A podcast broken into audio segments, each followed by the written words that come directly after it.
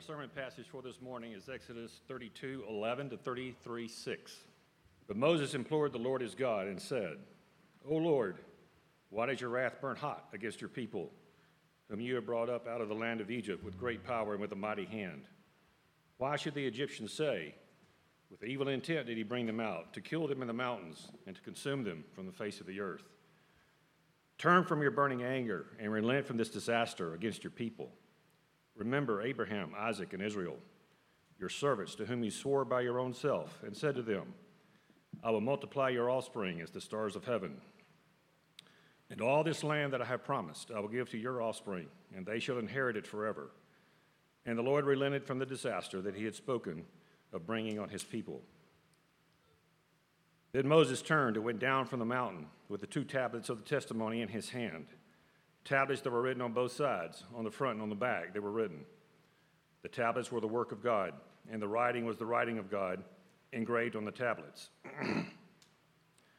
when Joshua heard the noise of the people as they shouted, he said to Moses, There is a noise of war in the camp. But he said, It is not the sound of shouting for victory or the sound of the cry of defeat, but the sound of singing that I hear. And as soon as he came near the camp and saw the calf and the dancing, Moses' anger burned hot and he threw the tablets out of his hands and broke them at the foot of the mountain. He took the calf that they had made and burned it with fire and ground it to powder and scattered it on the water and made the people of Israel drink it. And Moses said to Aaron, What did this people do to you that you have brought such a great sin upon them? And Aaron said, Let not the anger of my Lord burn hot. You know the people, that they are set on evil. For they said to me, Make us gods who shall go before us. As for this Moses, the man who brought us up out of the land of Egypt, we do not know what has become of him. So I said to them, Let any of you who have go take it off. So they gave it to me, and I threw it into the fire, and out came this calf. And when Moses saw that the people had broken loose, for Aaron had let them break loose to the derision of their enemies, then Moses stood in the gate of the camp and said, Who is on the Lord's side? Come to me. And all the sons of Levi gathered around him.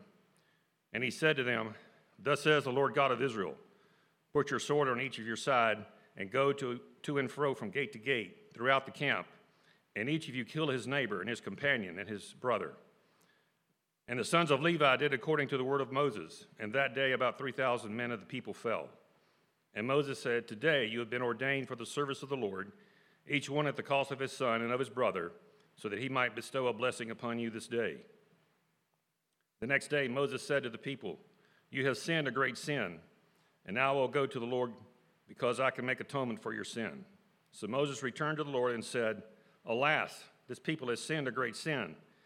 They had made for themselves gods of gold. But now, if you will forgive their sin, but if not, please blot me out of your book that you have written. But the Lord said to Moses, Whoever has sinned against me, I will blot out of my book.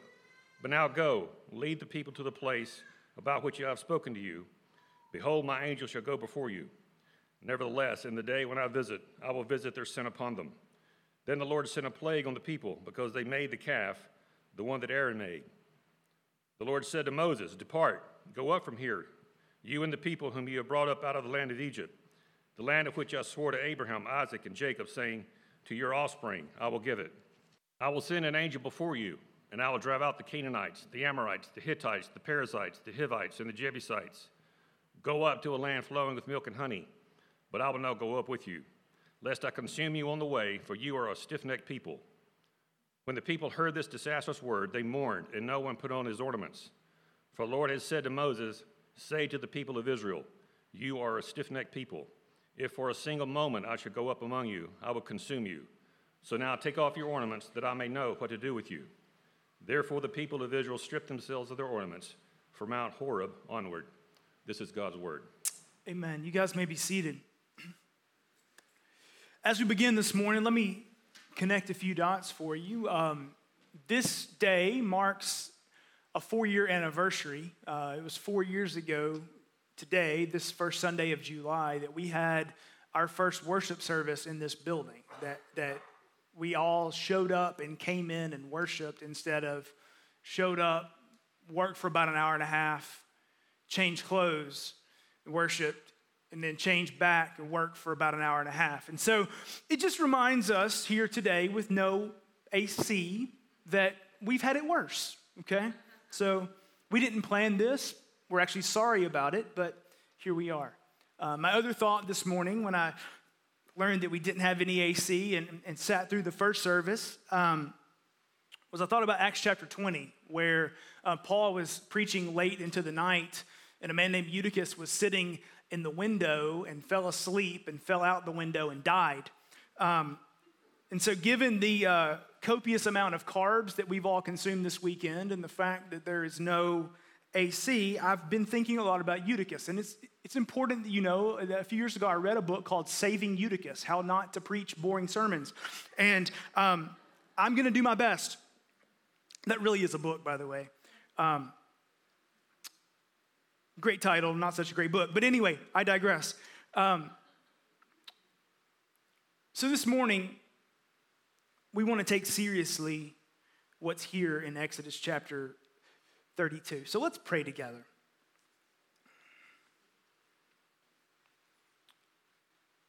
Our Father and our God, this morning we need to meet with you. We want to know you as you truly are.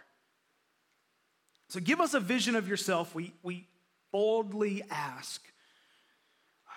Take away any visions of you and your work that are untrue and shape in us a vision of your holiness, your justice, your mercy, and your compassion that's true and right in keeping with what you've revealed to be true about yourself. Help us to walk with you and to walk in your ways, oh God, we pray. In Jesus' name, amen. So, Redeemer, we are studying through the book of Exodus.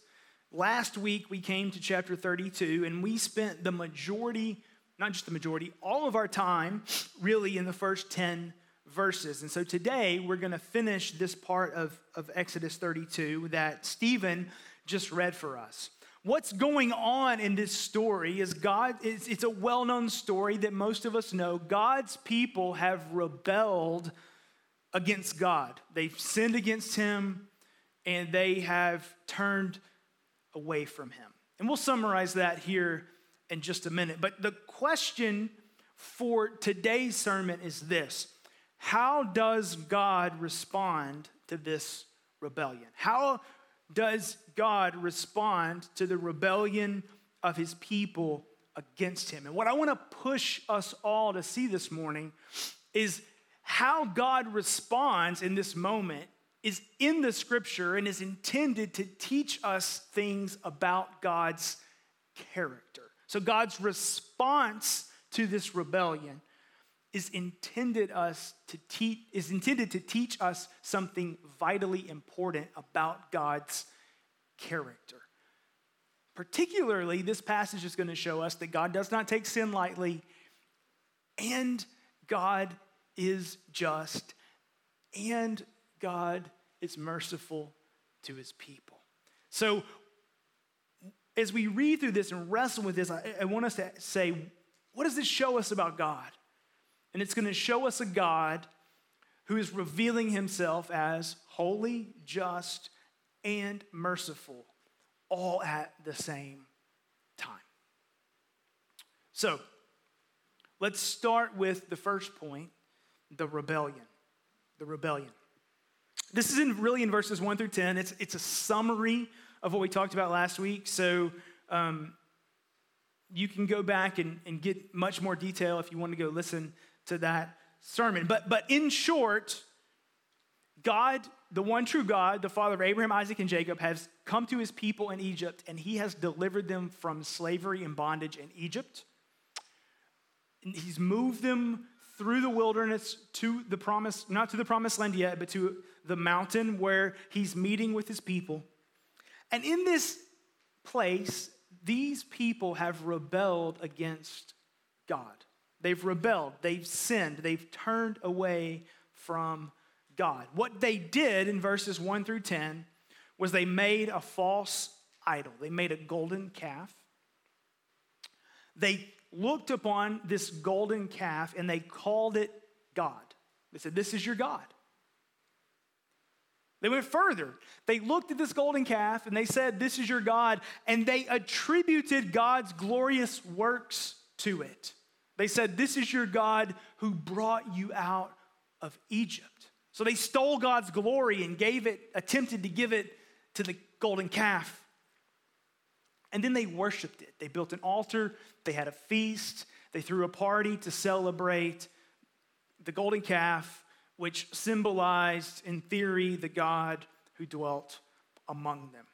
But our passage begins with this the people of Israel are guilty. God knows their guilt. The people of Israel are guilty, and God knows their guilt. So look at verse 10. Verse 9. The Lord said to Moses, I have seen this people, and behold, it is a stiff necked people, unrelenting.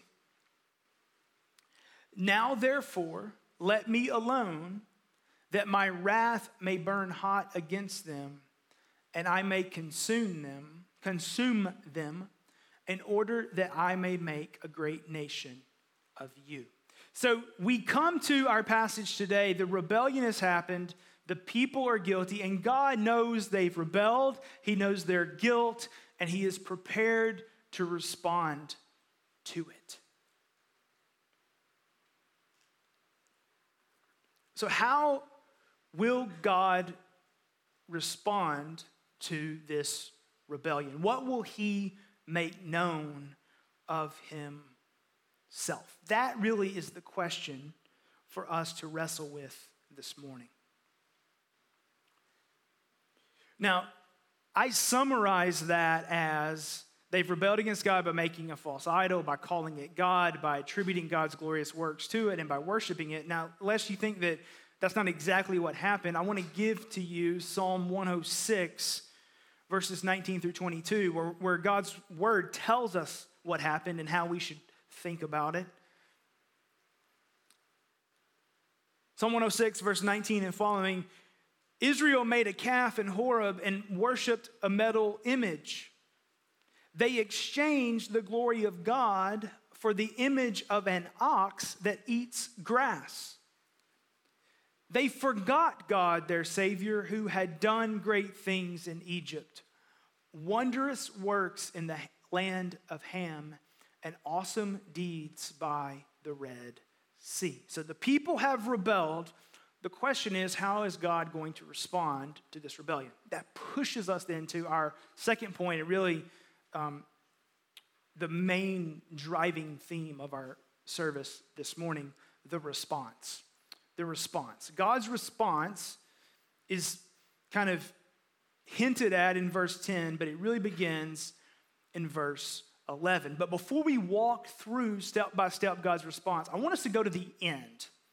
I want us to start at the conclusion of the story. I'll give Exodus chapter 33, beginning in verse 1. This is where the response is moving. This is the end of the response. The Lord said to Moses, Depart, go up from here, you and the people whom you have brought up out of the land of Egypt, to the land of which I swore to Abraham, Isaac, and Jacob, saying, To your offspring I will give it. I will send an angel before you, and I will drive out the Canaanites, the Amorites, the Hittites, the Perizzites, the Hivites, and the Jebusites. Go up to a land flowing with milk and honey. So the response begins with God saying, I think I'm just going to eradicate the people and start over with Moses. And it ends with God saying, Let's continue with the plan. We're going up to the promised land. I'm going to go before you. I'm going to defeat your enemies. And all that I had promised you before is still going to be the case even though this golden calf rebellion happened. Now, if we cut out the middle, by the way, we're not going to cut out the middle, but if we cut out the middle, then what we get is this story. They sinned, God was angry, God decided not to make a big deal about it. And so they went on with the plan. That would paint a picture of God and his character and mercy that's very different than what we're actually going to see in this passage. But sometimes I do wonder if that's actually the vision of God's mercy that we give is that we sinned and God could have been mad, but he just decided not to be. Friends, that is not a biblical view of mercy, and that's not a biblical view of grace, and that's not a biblical view of God's compassion. And what's in between chapter 32, verse 10, and chapter 33, verse 1 shows us some realities about the character of God that, that reshape how we would tell this story of his mercy and his compassion. So let's look at it together. We, we're going to see between chapter 33, verse 11, and chapter, I'm sorry, 32, verse 11, and chapter 32, verse 35. We're going to see five elements of this response five elements of God's true character that are revealed and how he responds. And I think all five of them are important for us. Now, before we look at the five, let, let's make something really clear. Starting in verse 10, if God would have wiped Israel off the face of the earth, except for Moses, and started over with Moses, he would have been completely just and right to have done so. Israel deserved his wrath, okay? Also, because Moses was a child of Abraham and a child of Isaac and a child of Israel, Moses could have, God could have made a great nation out of Moses and kept his word. He could have kept, he could have made a great nation out of Moses and kept his promise to Abraham and his promise to Isaac and his promise to Jacob. So there's, there's something more being revealed here that's really important for us to get our minds around. So, five things that we learn about the character of God in his response to the sin of Israel. So, there's so much more true about God than what we're going to talk about, but these five things are, are, are very much on display in his response to Israel. Number one, we see in this that sin is a serious offense to God. We see in this that sin is a serious offense to God. Verse 10 Let my wrath burn hot against them. To Aaron, verse 21, Moses said, What did you do that you've brought such a great sin upon them? Verse 30, Moses said to the people, You have sinned a great sin.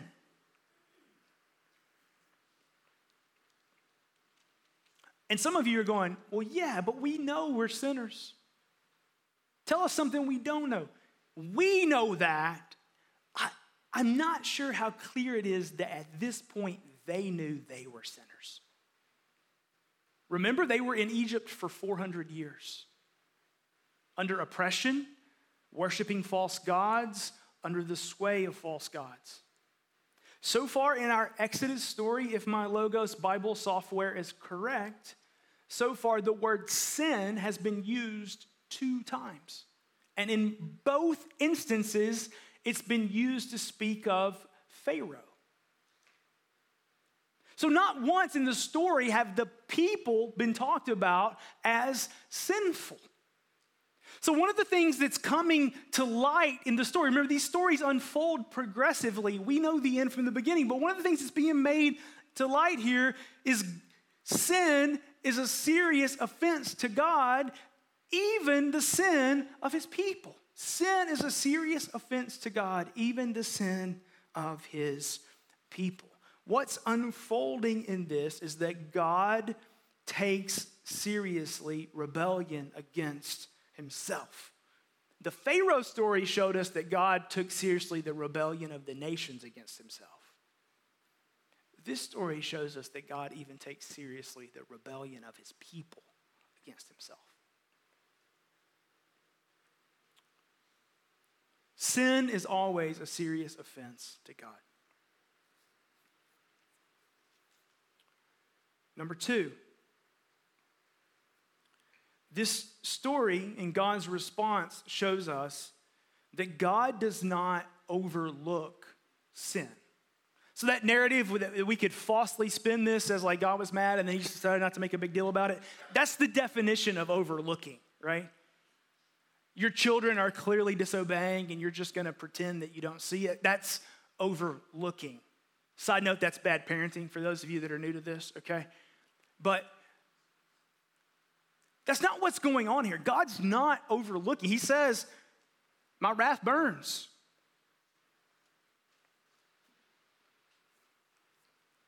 Then Moses, in verse 15, he goes down the mountain, and as he goes down the mountain, what he has in his hands, it says, are the two tablets of testimony. These are the, the two stone tablets that have the Ten Commandments and God's covenant written in God's finger. And so, what we're told in verse 19 is that as soon as Moses came near the camp and saw the idol and saw the dancing and the worship and the party, Moses' anger burned hot and he threw the tablets out of his hands and broke them at the foot of the mountain.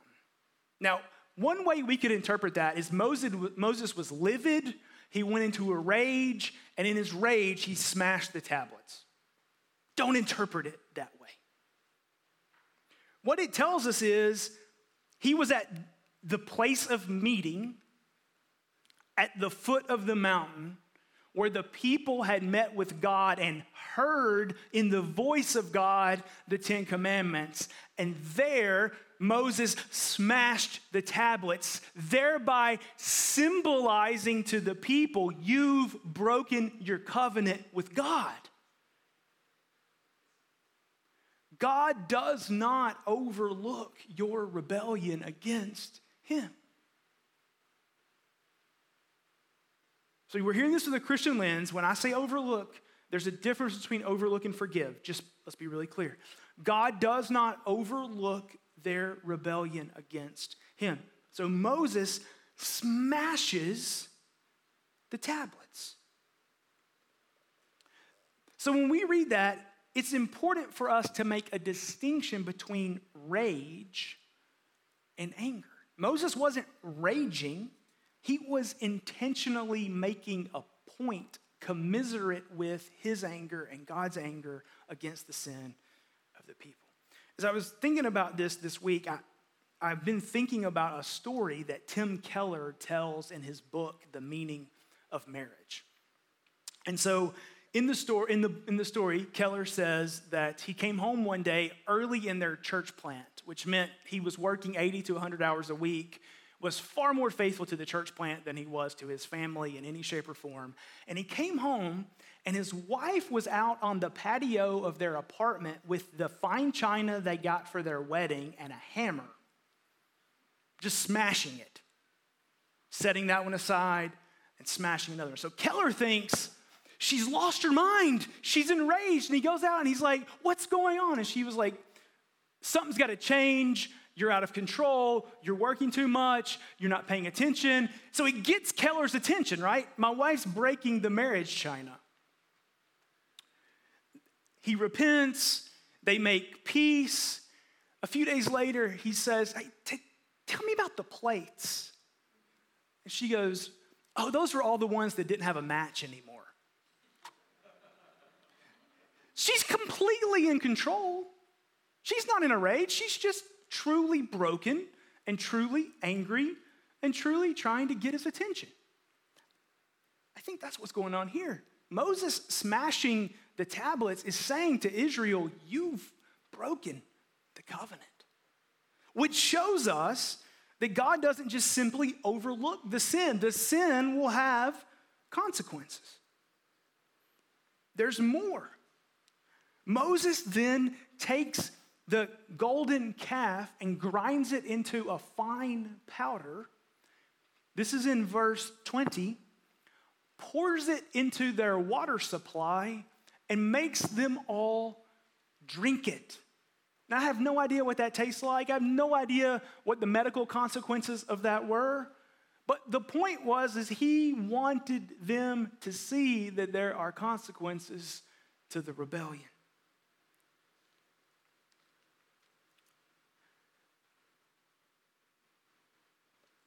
Verses 25 through 29. Moses calls upon the people and he says, Here's a chance to repent. If you're on the Lord's side, come to me. If not, stay where you are. So some who had been in the rebellion came over and joined the people who were on the Lord's side, and some didn't. And, and Moses sends the sons of Levi through the camp to destroy the 3,000 men who have rebelled against the Lord and will not repent. This is intended to communicate that rebellion against God has consequences and God will not overlook it. Verse 35 God then sent a plague on the people. Why? Because they had made the calf, the one that Aaron made. The passage goes to great detail to show that God does not simply overlook or pretend that our rebellion doesn't happen even among his people. Third, by the way, I'm going to pull all these together at the end. Third, the passage shows us that sinners need atonement before God. The passage shows us that sinners need atonement before God. Look at verse 30. The next day, Moses said to the people, You have sinned a great sin. And now I will go up to the Lord. Perhaps I can make atonement, meaning to cover the consequences of and take away the consequences of your sin. So, not pretend it didn't happen, but to atone for it. So Moses returned to the Lord and said, Alas, this people has sinned a great sin. They have made for themselves gods of gold. But now, if you will, forgive their sin. But if not, please blot me out of your book that you have written. So Moses understands that sin requires atonement, and he even offers himself as a means of securing forgiveness for God's people. Now, the passage doesn't tell us how the forgiveness will come. It goes on to say that justice will be done. It goes on to say that sin will be visited upon them. But it introduces the thought and the category and the reality that sinners need atonement before God. And atonement is a solution that deals with the guilt of sin without merely overlooking sin. Atonement is a solution that takes the punishment of sin away by placing it on another. Fourth, the passage shows us that atonement and forgiveness and reconciliation are possible because God chooses mercy. Atonement, forgiveness, and reconciliation are possible because God chooses mercy. Let's go back to verse 11. And we're going to deal with one of these, with this very thorny piece of this passage. So in verse 10, God has said, Give me space so that my anger may burn hot against them. Verse 11. And I'm going to read verses 11 through 14. But Moses implored the Lord his God and said, O Lord, why does your wrath burn hot against your people, whom you have brought out of the land of Egypt with great power and with a mighty hand? Why should the Egyptians say, with evil intent did he bring them out, to kill them in the mountains and to consume them from the face of the earth? Turn from your burning anger and relent from this disaster against your people.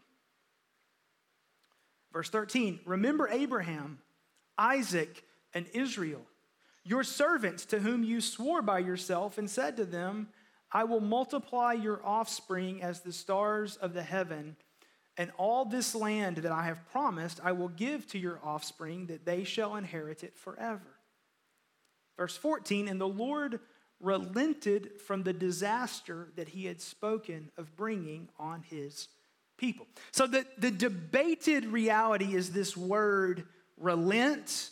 The Lord relented, and Moses calling upon the Lord to change his disposition toward his people.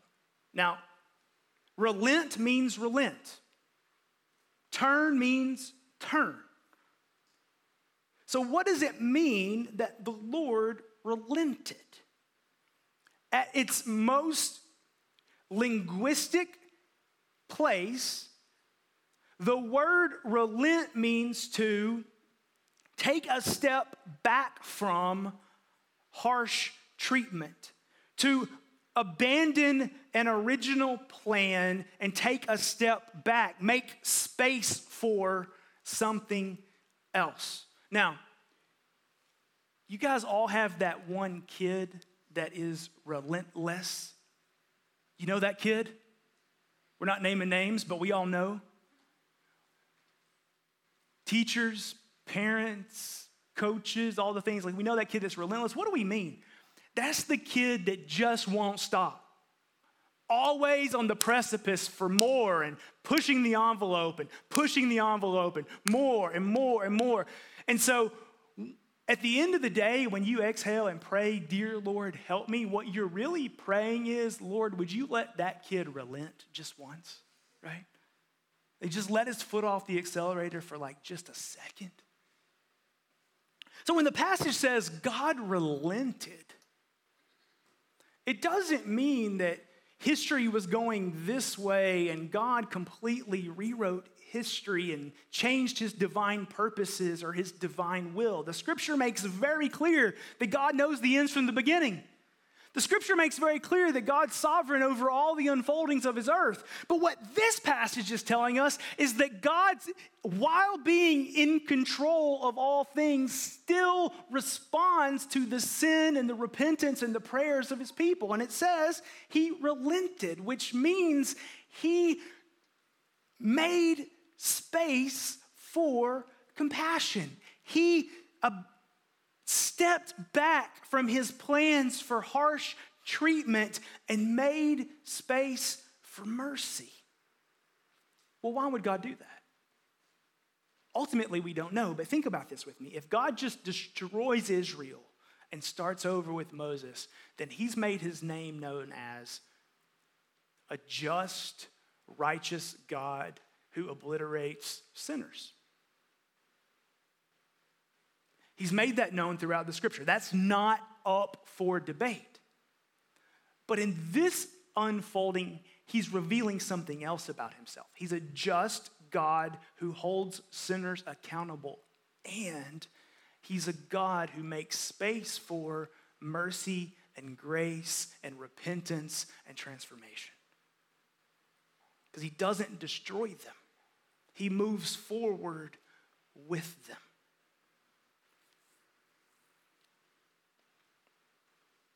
Okay. There is the number five, but before we get to number five,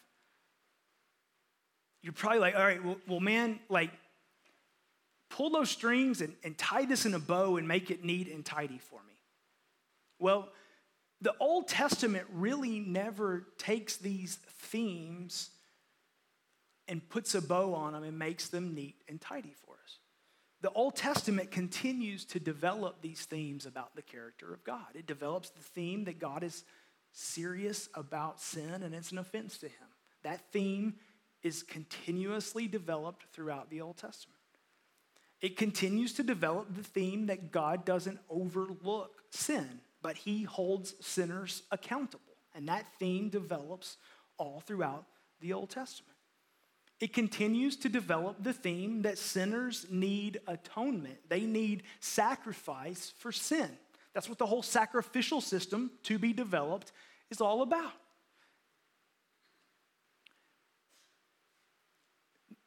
The scripture continues to develop the theme that atonement and forgiveness are possible because God chooses mercy.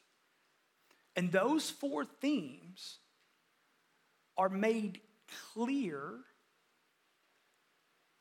in the person of Jesus. What Jesus offers the world is the answer to how can God take sin seriously, hold sinners accountable, allow for atonement, and be merciful. And the answer is in the person of his son, Jesus. Now, lest you think I'm just making that up, Second Corinthians chapter 5, verse 21.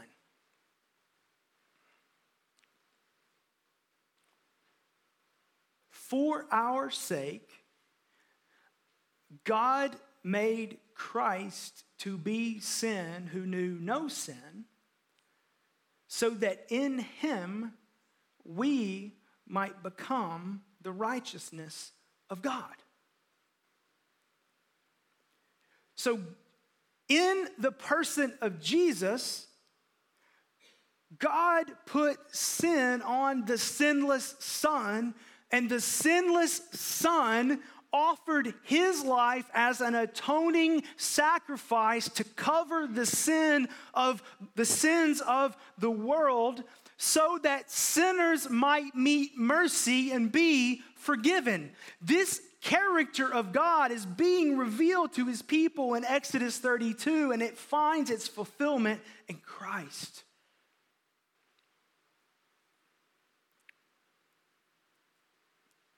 So, this pushes us to the takeaway that we can stand before God only in two positions in our sin or in His Son. And there is no other posture in which we can stand before God.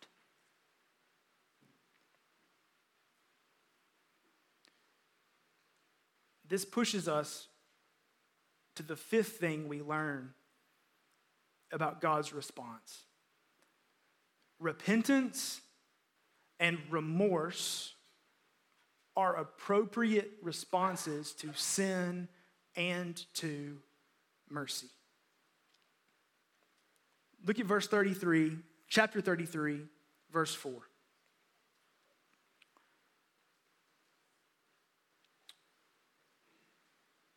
When the people heard this disastrous word, the disastrous word is that they were going forward, but God was not going to dwell in the midst of them. They mourned, and no one put on his ornaments. For the Lord had said to Moses, Say to the people of Israel, You are a stiff necked people. If for a single moment I should go up among you, I would consume you. So now take off your ornaments that I may know what to do with you. Therefore, the people of Israel stripped themselves of their ornaments from the mount from Mount Horeb onward. So, what's the deal with the ornaments? This isn't a biblical statement against ornaments. They had used their earrings and their ornaments to make the calf.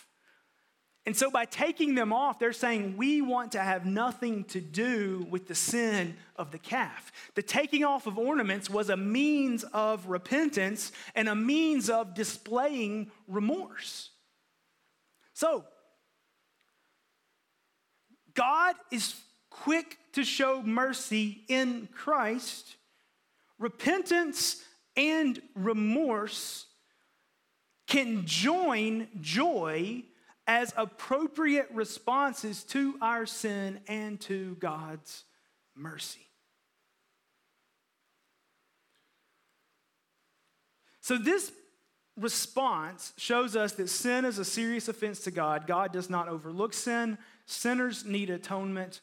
Atonement and forgiveness are possible because God chooses mercy, and repentance and remorse are appropriate responses to sin and mercy. All of these run forward for us through Christ. So I said there's really only two ways that we stand before the Lord. That is correct. If you're here today and you're not a follower of Christ, you don't know what it would mean to be a follower of Christ, you're not sure if you're a follower of Christ, then what I want to say this as, as gently but as truthfully as I can. What the scripture says is you stand before God in your sin. We would want you to stand before God in Christ. So, right out those doors to the left is a black table. On that black table are books, Bibles, resources that would help point you to Christ. Standing behind that table is a staff member or an elder who would love to pray with you and help you walk toward Christ. You can go right now. Just get up. You can go while we pray in a minute. You can go while we take the Lord's Supper. You can go after this service. But consider Christ. That's our plea. For those of us who are in Christ, there's great freedom and joy in the fact that our sin has been taken away because He is our atoning sacrifice. Let us be those who find the joy of salvation, who hate our sin as God hates it, and who walk in forgiveness and hope and repentance and remorse before a holy